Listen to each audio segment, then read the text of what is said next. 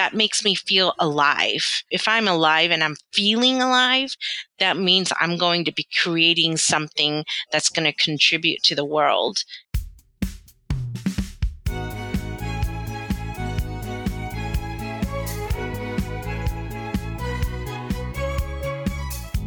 Hey, standouts. This is Yolanda Enoch, and welcome to How She Did It, the podcast where we explore the career paths of women of color.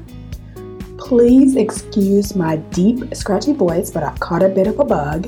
Not the flu, but something that's doing a number on my throat and voice. Since health and wellness are top of mind with me right now, the timing of this episode couldn't be better.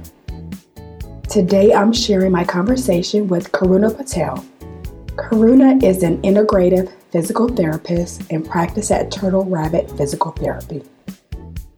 Karuna knew she wanted to be a physical therapist in high school, and she was very intentional in how she got there. Although she knew what she wanted, Karuna still had a winding and interesting path to starting her own practice. She worked full time while working at a medical center while working weekends at a hospital. She moved into consulting so she could do nonprofit work in India. And she evaluated and joined the board of an organization that makes her feel connected to her community. Karuna had great thoughts on a lot of things, including making decisions based on love versus fear that I think you'll find helpful. For links to the things discussed in this episode, go to yolandaenoch.com forward slash 10. And now let's start the show.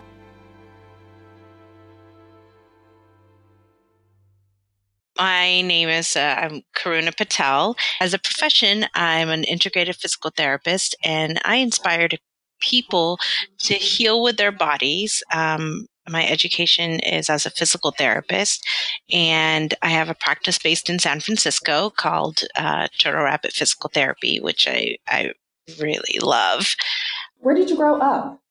Oh, let's see. Most of my, I was born in London. Um, I'm, we moved around a lot because my dad was in business and he followed his heart. I was fortunate for that because that's how I turned out. Um, but I grew up in London and then um, until I was 13, I was raised in the South in Arkansas and Texas. And then we moved to California and I grew up in Southern California for uh, most of my life after that. Ah, okay. Those are definitely different areas, which I imagine would have been very cool. How long did you live in London? Do you remember your time there? I remember it a little bit. I I was about uh, four or five when we moved, and you know, I just remember a great community, lots of, I, I think I went to daycare, uh, all the teachers and all the kids. And, uh, you know, now looking back, right, I remember all the ethnicities. Of course, back then, I just remember kids, you know. But when I look at my pictures and uh, as I grew up, I was like, oh, I, I was in this kind of a community, and then I was in. So I, I just remember a lot of warmth and uh, people and a and a big sense of community and just probably walking on my own to the next door neighbor's house on the street and being safe. I, I, used to, you know, tell my parents, I'm like, you guys let me walk over by myself? And it wasn't, it wasn't a big deal. Like it was just a different community and different times then. Um, just remember that part. I was outside of London, so it wasn't proper London. It was outside, and so it was a smaller town. Do you have siblings, or were you an only child? Oh, this is such a loaded question, and I'm sure my sisters are going to hear this. So, I do have.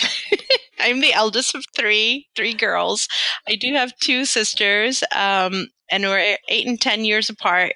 So now that we're all grown up and adults, I say, you know what? I got all the love for eight years without having to share it. So when you were in high school, were you in California at this point, or did you spend a part of your high school in another state? Yeah, I uh, moved to California when I started my freshman year. So we moved from Texas um, in the summer. And then I went to one high school in Upland, California for one semester. And then we moved to Alhambra, California, um, which is in some valley. Mm, okay. So, how was it going from like a ninth grader and thinking that you were probably going to be in Texas and you have these friends here and then having to switch to a new state, probably a different environment. How was that transition for you?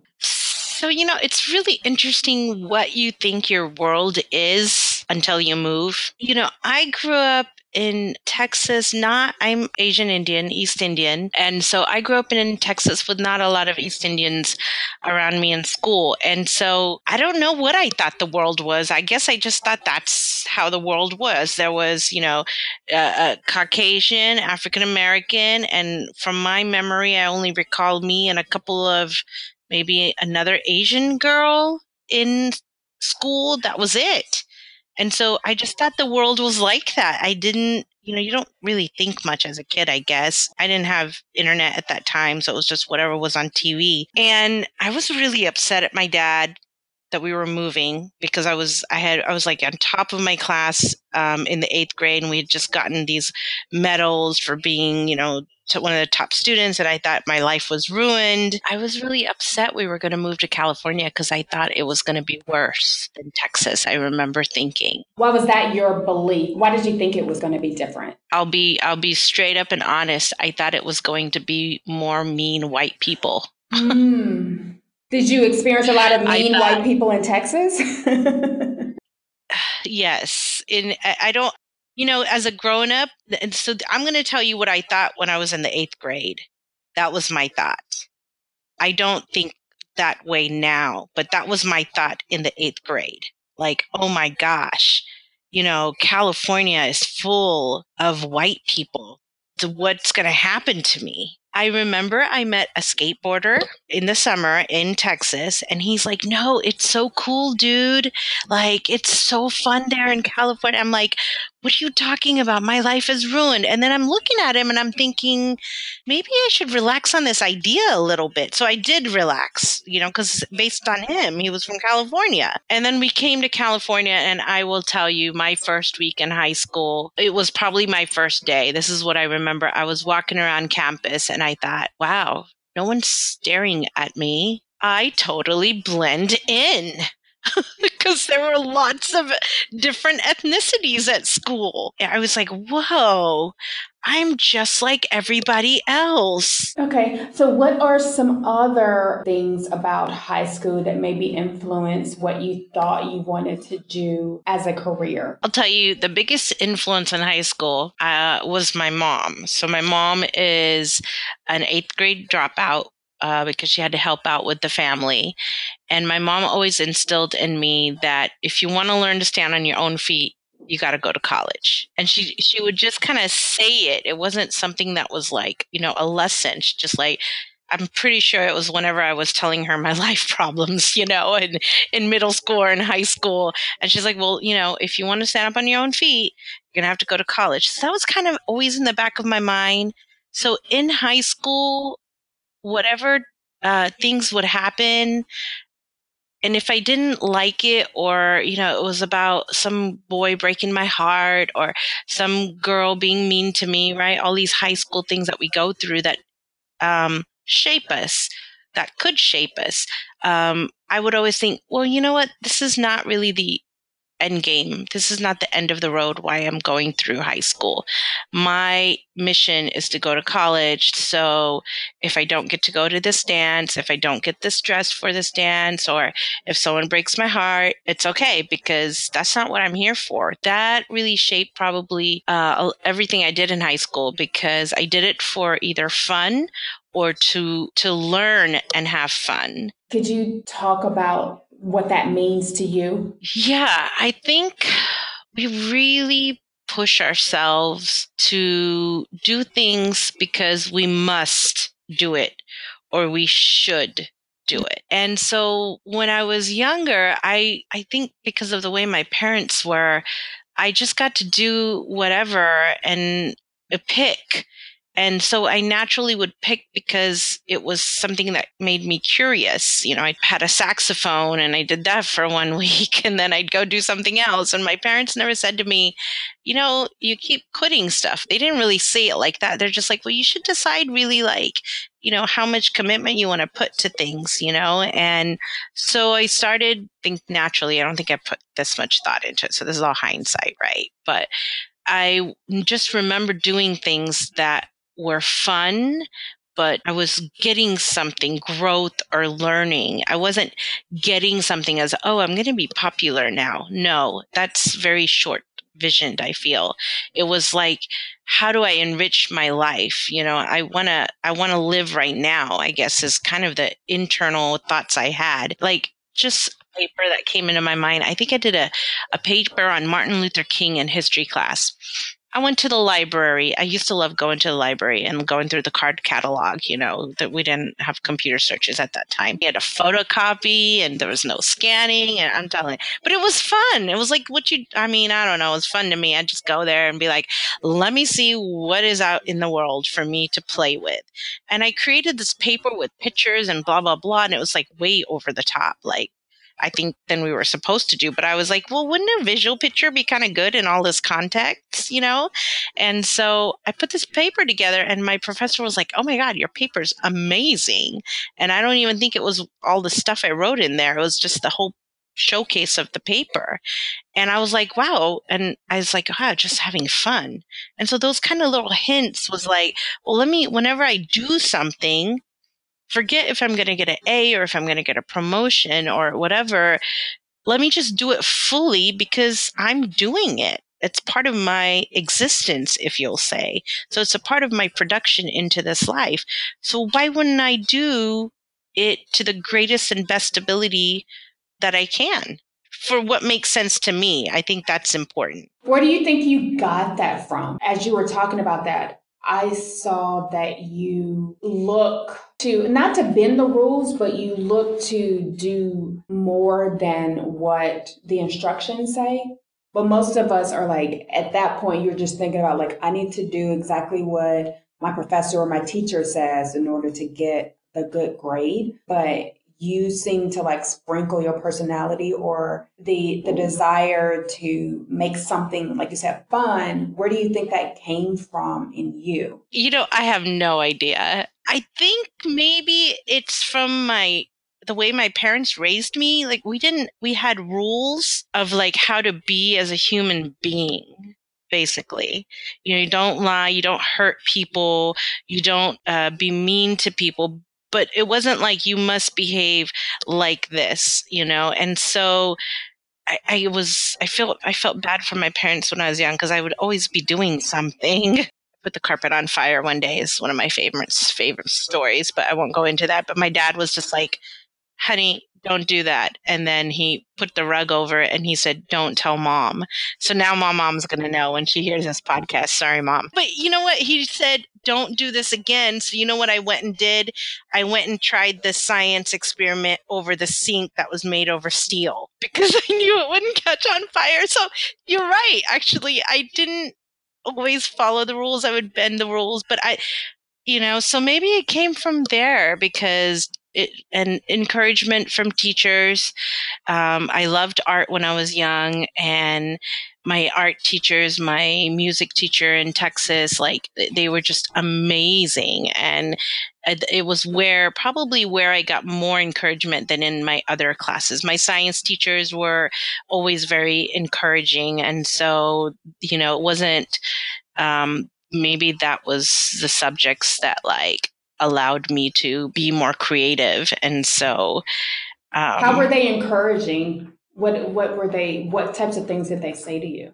You know, in hindsight, it's it's like one sentence moments. I feel, you know, it was like that history paper. The teacher must have she wrote A plus in her red ink and wrote something, you know, good job with exclamation points. And then when she handed me the paper, she goes, "Great paper, Karuna." Few words, but lots of energy behind it. It was just these little moments. If I really put them together, every time they told me something, I remember they looked me in the eye. I may not remember what they said, but they did look me in the eye when they were saying it. And I remember each of those moments if I go through it. And that still sticks with me now. Like if I'm doubtful, you know, I mean, I'm 43 years old and I'm telling you of memories that were in the eighth, ninth, 10th, 11th grade. That's a very, very long time ago. You know, that's why I really say our little actions of connection, smiles and eyes and eye contact and little words, um, they can really impact people and change the whole course of their life. You just, you just don't know where you're impacting people. So, you know, don't doubt it.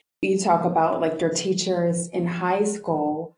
I'm to even go back to something that happened in high school, but it was something that started before then.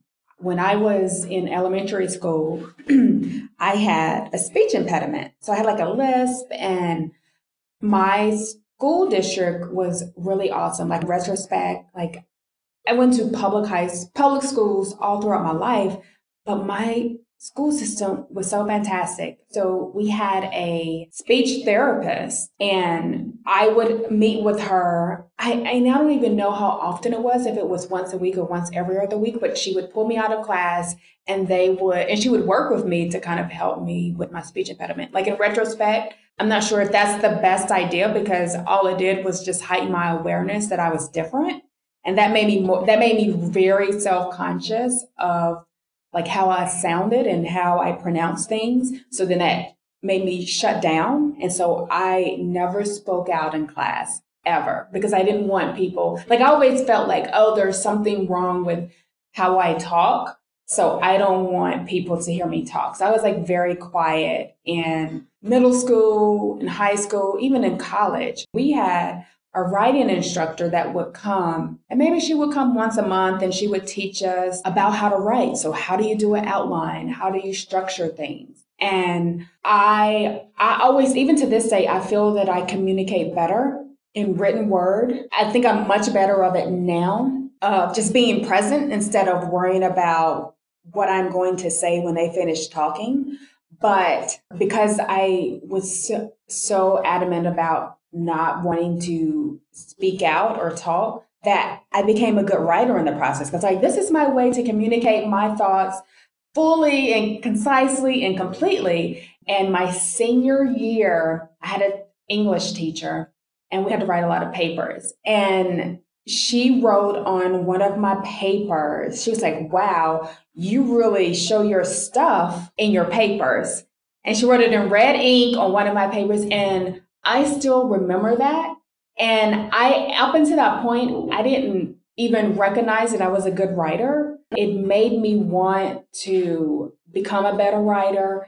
And then when I had jobs in the future, that would always be something that my bosses would comment about, like, oh my gosh, you're such a good writer. I think I always think about that little note in that red ink on that one paper. I can't even tell you what the paper was about, what the assignment was, but I just remember that little bit of confirmation from her to tell me that I was a good writer and it it, it has affected me all these years later. Yeah. That's amazing. That's the power we have as people with just one sentence, one verbal written moment to impact someone so deeply and so powerfully. You know, that's great. I'm so happy you shared that with me. It's very touching.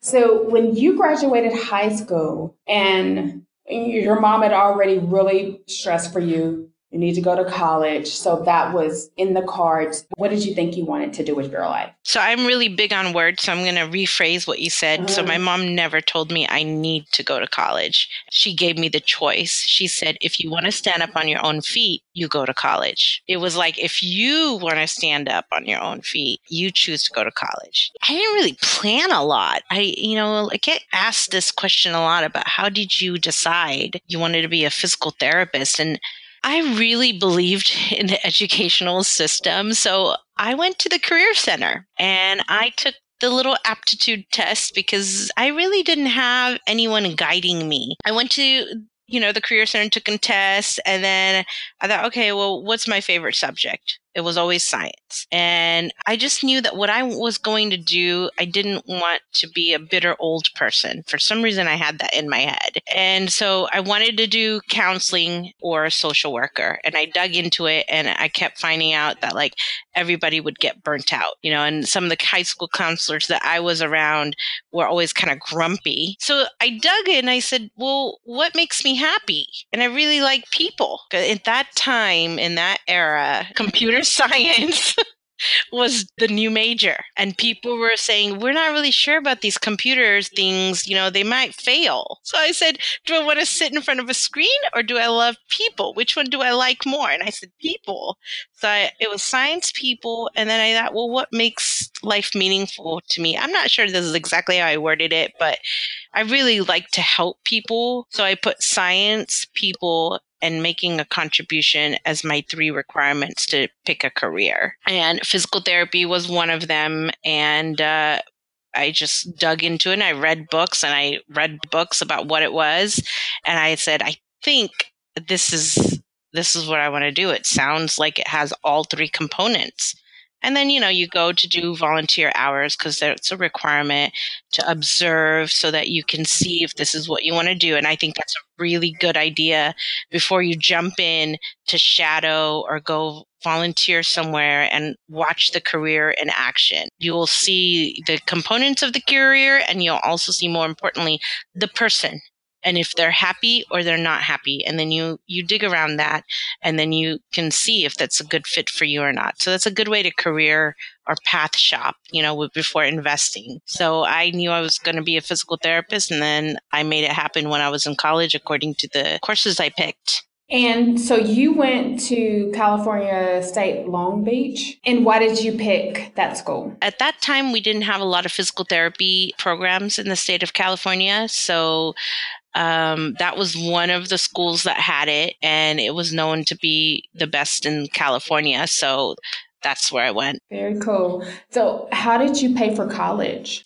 Um, well, I had my parents. My parents were always very gracious. Um, and then I also took out student loans. I, I got to be honest with you, my parents were always around if there was something that I couldn't pay for. But it, never happened that way, but you know, I, I don't, I don't know because they did pay for all my books and, you know, my rent and, you know, but I always, I still remember I would go get the used books. I never bought the new ones because the new ones were always more expensive. And everybody probably knows in college, you know, you get those used books early enough, you get the best ones with the best notes in there. So it was a double win. Do you have a favorite class or extracurricular activity that influenced your career aspirations at that time? Didn't do much extracurricular activities. The, my first two years, um, I was, I'm a very family oriented person. So I was always, you know, going home or doing things with my family or my sisters. Um, I would help out my parents in in the business. That was probably my extracurricular activity. and and once I was in physical therapy school, the program that was all I did. You know, of course, I went out on the weekends and had friends and things like that, but nothing to um, group or community like oriented where I would just go on a regular basis. So you you're in college, you're taking classes, you're still clear that you want to be a physical therapist. Did you know whether you wanted to work for like a big physical therapy operations or if you wanted to be private practice? Did you know what you wanted to do? So, you know, as you're asking me this, like, you know, what do you know in high school? What do you know? I didn't know. And I think it's a good thing sometimes. I must have been a very in the moment kind of a person naturally because when I was going to school, I was just in school. When I was in PT program, I was just in PT program. And all of a sudden we were graduating and we had to do a research presentation and then we had to think about a job. And I was like, oh, okay, let's start thinking about a job. And everybody was like, already had an idea where they wanted to work. I came out of college and I said, whoa, you know, think I'm just going to take my board exam and chill out for a little bit. so I did because I was like, I just got inundated with data in my head. So you could work while you're studying for your board exam, um, still under a, a, a license, or you could get the exam and then, I mean, get the license and then work. So I chose to get the license and then work. In physical therapy, you can specialize in many, many different areas. So I said, you know what, let's start off broad. I wanted to get exposure in every section of physical therapy. That was my notion. That was my game plan is is going to do the first few years to get as much exposure in the real world in every subsection of physical therapy as possible. So that's what I did for five years. I would do weekend jobs. I would, if someone was talking about, you know, uh, a different section like wound care is part of physical therapy. It's like when you have an open wound, you can go and they they clean it up and they bandage it, and so it's not a very popular section now, but and it wasn't that much there then either but there were a lot of physical therapists who didn't want to do wound care. And I thought, well, I should have that on my under my belt because what if one day I want to specialize in it or what if one day it helps me get a job somewhere, right? Because if you if I have the skill and you don't, but they may need the skill, they're going to give me the job. So the 5 years was at the San Gabriel Valley Medical Center? Yeah, it was at San Gabriel Valley Medical Center is where I did my full-time job as a senior physical therapist for outpatient. But on the weekends at that time, I would also go work at other hospitals. I always I would drive like an hour to go to Cedar Sinai Hospital because it was known to be one of the best hospitals. I, I had done my internship there already, but I wanted to see the other floors of the hospital. And then when I got tired of it, I didn't keep doing it. That was, the, I think, a little bit of a difference between me and the other people is when I get tired of it, I said, okay, I must have gotten what I want, or this is not serving me anymore. So I'm not going to, I'm not going to do this anymore, you know, and I wouldn't be, it was a, what I call there's love based and fear based decisions. And it was a love based decision of, I'm not going to push myself to do this anymore. And if there's something else that needs to be on my resume that would help me, in my career, then I will do it. But this is the end of this and not fear based of, oh my gosh, I only did this for six months or eight months or one year. And how's it going to look? And what if I'm missing out? Well, if I'm missing out, then I wasn't present all those Saturdays that I was there. That's my own fault. So how were you able to get that opportunity at Cedars? I when I was working at the hospital, a lot of therapists were just doing different jobs on the weekends at different places. And so I thought, oh, you can do that. And so there are people like, yeah, you know, I go here on a Saturday or I work here. And a lot of people were doing it to make extra money, you know, and of course, yeah, you make that extra money. But I was like, oh, well, you know, let me go make extra money. And then I thought, oh, I can go work anywhere. So was there a, um, a person or maybe a patient or a situation that really influenced you or you know just helped or supported you in your job? Is there something memorable that exists there? Something that stuck out to me early in my career was when I would work with stroke rehab patients and um, their their therapy would would finish and they would say, "I'm not done yet. Like I still want to move my arm." And back then, with the science and everything we knew, it was like, "Well, this is what you're going to have to do when you're home, and you may not regain full function of your arm." And I didn't like saying that to my patients. That was one area of physical therapy that I moved away from because I was not about to tell them this is all you're going to get. I didn't believe it in my heart because that patient was so passionate about, I know I can do this. Can you help me? And because of the way healthcare was, it was like, well, you got to, you know, this is what you got to do now. And that was it. And so that stuck out to me a lot. And I think now many many years later it was um, a, a, precursor to moving me into the integrative more you know let's see what your body can do model versus no this is all your body can do. Okay. Your next piece was you became a consultant. What made you make that switch? Uh, in the middle of working for corporate healthcare and that switch i had a realization that I had a dream that I was not moving towards. And that was to go out and do work in the nonprofit world. I had quit my job at the hospital and ended up start uh, traveling various places in the world and mostly in India and doing work with uh, disaster relief, uh, training physical therapy departments and new techniques, um, just kind of things like that. I came, I would come back, and I was lucky to be staying at my parents' house, so I would, I had that support. So I would work a little bit, and then I would travel. I would work a little bit and travel, and in that I started doing all this consulting work because I needed, I wanted the flexibility as I was doing some contracts. I had developed a reputation to where I was getting more contracts than I could handle. And so, backtracking, what got you into doing the nonprofit arena? What was it about that that interested you, and how were you able to break into being able to go to India and work in like disaster relief? How did that happen? You know, it's always been, I, I don't know, it's been an innate thing in me from the beginning. So I wrote a paper in high school that I wanted to start a charity foundation. It got put up on the wall and I wish I would have saved it. The the gist of it was I have no idea how I came about this stuff, but it was an English paper, English class paper. And I said, money makes the world go round. So I'm going to make a lot of money and then I'm going to char- start a charity foundation and give it all away.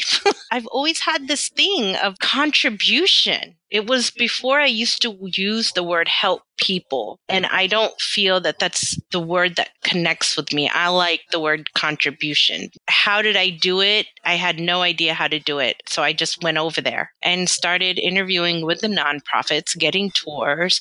And the one that connected and clicked with me the most would just go and, and do whatever they needed. Okay, so you've been a consultant and so you've done different things. So I see that you were a compliance auditor, then you became board member. Could you talk to me a little bit about how those opportunities came about and like how did they prepare you for what you're doing now? Okay. So I'm going to probably reverse that a little bit because what I did before is what prepared me to get those jobs.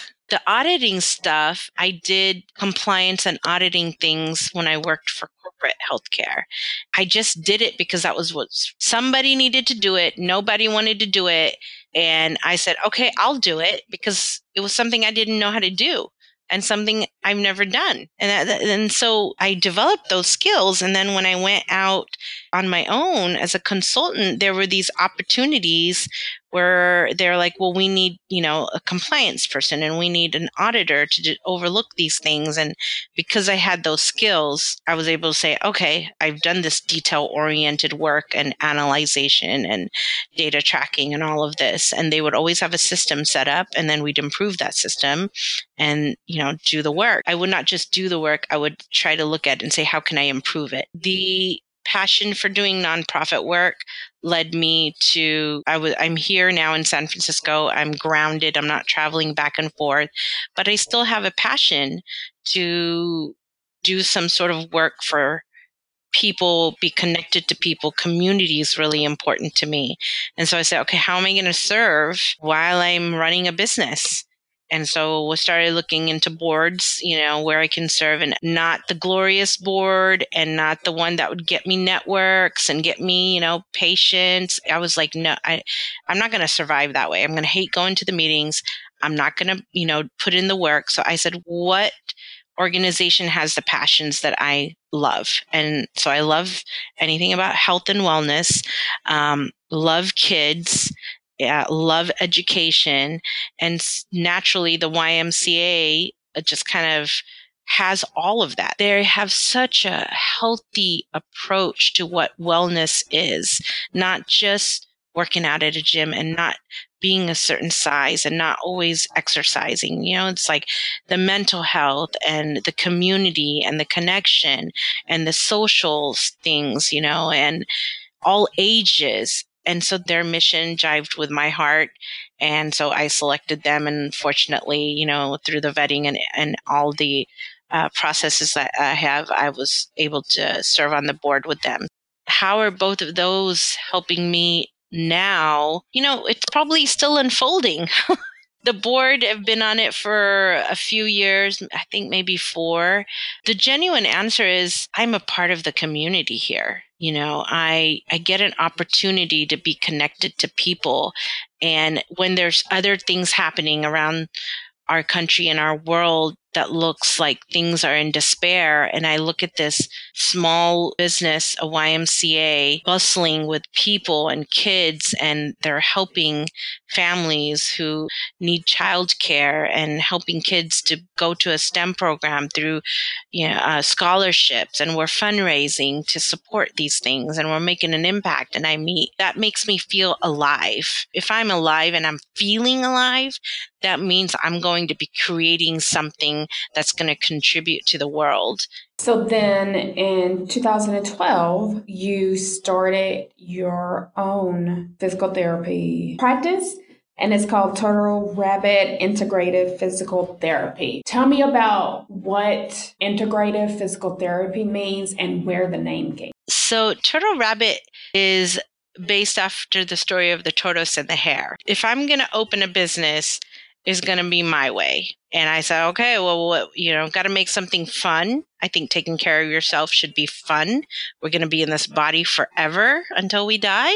So why not enjoy taking care of ourselves? And I want it to be inviting. I don't want it to be like a boring healthcare name. For some reason, not that the tortoise and the hare was my favorite story or whatever, but that story came into my head. That's what clients feel like when they have a health problem.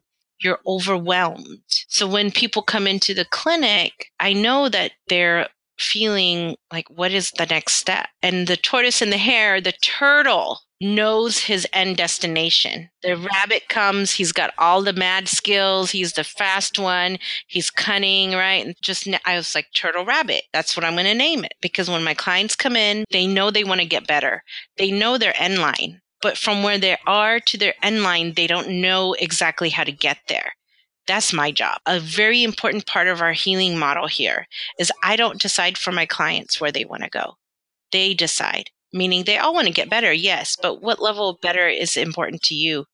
I have senior citizens who their most important goal is to go back to their group exercise class in the heated pool. I have other senior citizens who just want to be able to get in and out of their house, down their stairs, and go to the grocery store. I have my 20 year olds who want to hike up Mount Everest. Some people just want to go back to gardening. If it's important to you, the finish line, then you will want to get there. That's how the turtle rabbit, there's a whole bunch of things tied to that.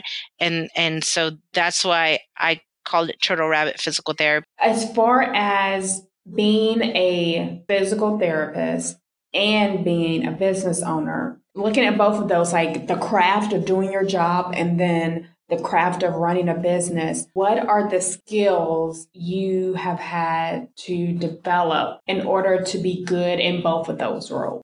Mm, I'm going to start with the business aspect. Um, so you got to look at all your uncomfortable zones of, um, you know, bookkeeping, um, systemizing, how you can make your operations smoother. The internal is that, you know, inside operation. Then the shine is like your communication as a business person. You know, I, am a healer, but I'm also a business person. And in order for me to keep helping people heal their bodies, I have to be able to keep my doors open, which means I got to have money coming in and out. Okay, awesome. Another thing I'd like to talk about is flat sides, and that's a skill that you haven't invested the time in developing yet. What would be a flat side that maybe down the line you would like to develop and you know it'll be helpful in your current role? Um yeah, it's an interesting question. The, my flat side that I would love to develop and I'm continuing to develop is how to articulate the importance of authenticity and love in what you do. That could be in business or with my, you know, clients when I'm speaking to them. So kind of this, you know, woo woo of love that everyone talks about or seeing as love and feel good. But I don't feel like that's what that is. I think there's a lot of groundedness and realness in the notion of love and how do you articulate and communicate a message with words and connect that to business, to projects, to the way you communicate with people, right? And so that's a flat side that I'm constantly working on. Okay, so now we're done with talking about your jobs. I'm going to ask you um, a few, like I call this my rapid fire section. So I'm going to ask you questions and then you can just answer whatever is the first thing that comes to mind. When you need a boost of confidence, what do you do? I take a breath. Is there like a sequence of what that breath looks like, or how does that help you? You know what? I, I stop, I just take a breath and I just stay really still and in a quiet thought, know that I am the one creating this moment. And that gives me that confidence of almost a, a confidence of, well, I'm going to do me and whatever happens happens. That, that that's not me and i cannot control the situation. I cannot control what the person's going to say. I cannot control the person and nor do i want to know it sounds very simplistic but when you really do it in presence and in silence and uh, really engage with the breath it really just shifts the energy of the nervousness or the anxiety um, or the fear that you're having around the situation and gives you confidence. So, is there something that you do every day or several times a week that you consider like a keystone habit that helps you focus and produce your best work? Absolutely. As you're saying it, um, I just thought of it. It's gratitude. No doubt about it, hands down. So, you're married. How did you meet your husband and what has marriage taught you about yourself? Oh man, such a big question. Uh, I'm going to keep the story short. Uh, I won't even, yeah, I was go into the story, but we met um, randomly at a wedding reception of a mutual friend. Ah, so it does happen there. Like we all think that Oh, you know, I can meet someone at a wedding and it never works out, but you're saying that it worked oh, yeah. And I was even the bridesmaid, so it was no way. And he was a wedding crasher. his, it was his best friend's sister's wedding. His best friend said, "Dude, you got to come over and help me and give me company." So he just came, and so that's the that's the it in a nutshell. Um, but that was the first time I met someone at a wedding and it did work out. So it was for me too. Um, my husband's name's Vamsi. Uh, he's a great guy.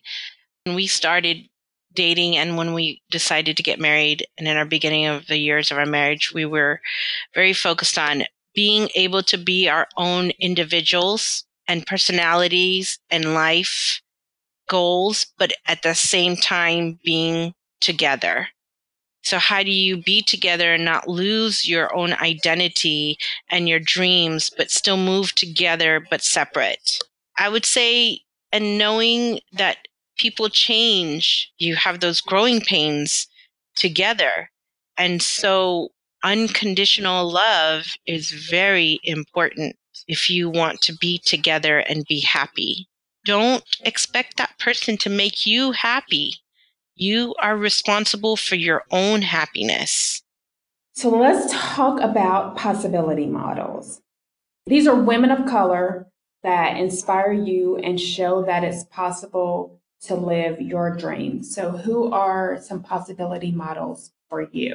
Um I would say, you know, Oprah for sure. I don't know her, so I can just tell you from what I've seen right? Because sometimes celebrities and things, we have all these notions and they're different, but she's a woman of color, you know, and extremely successful. I've never really heard her talk negative stuff, actually, you know, that she didn't get this opportunity or it was because of the way she looked. I mean, she doesn't focus much on it. She may have said something here and there. And that and that is interesting to me because we always focus on those things. And then I would say my mom, my mom's my real life, the one that I know. Uh, I would trust that over Oprah any day, just because I don't know Oprah, right? Uh, so, but I, my mom, um, is like I said, she was an eighth grade dropout. My even though we lived in uh, London, her English wasn't that great. She learned English when I was getting tutored for English here. She would stand there and she would learn and she improved her own English. And she's ran 13 successful businesses with my father. And she can ne- out negotiate anyone. You know, she's got an eighth grade education, never stopped her. She learned, she figured things out. And I think that's maybe where, you know, not maybe, that's where I learned it was watching both of my parents, you know. And if I think about it, my my mom, my dad, you know, and even when you look at Oprah, the way she lives, it, it, they live very freely. It feels like very who they are. She Oprah is also very animated, and she'll like be so excited, and she'll like be screaming, and it's you can feel her freedom. So, if people wanted to find you online, where should they go? Um, well, let's see, where can they go? I'm most active on Facebook. They can find me there. People really want to reach out to me and talk or have a question or something. They can just email me. Um, I'll just put my email out there. It's Karuna at Turtle Rabbit SF, uh, SF for San Francisco, uh, dot com. Okay, and we'll include um, the links to all of those things in the show notes. So, da da da da, final question. So, the name of this podcast is How She Did It. If you could go back in time and give your younger self some career advice, what would you say?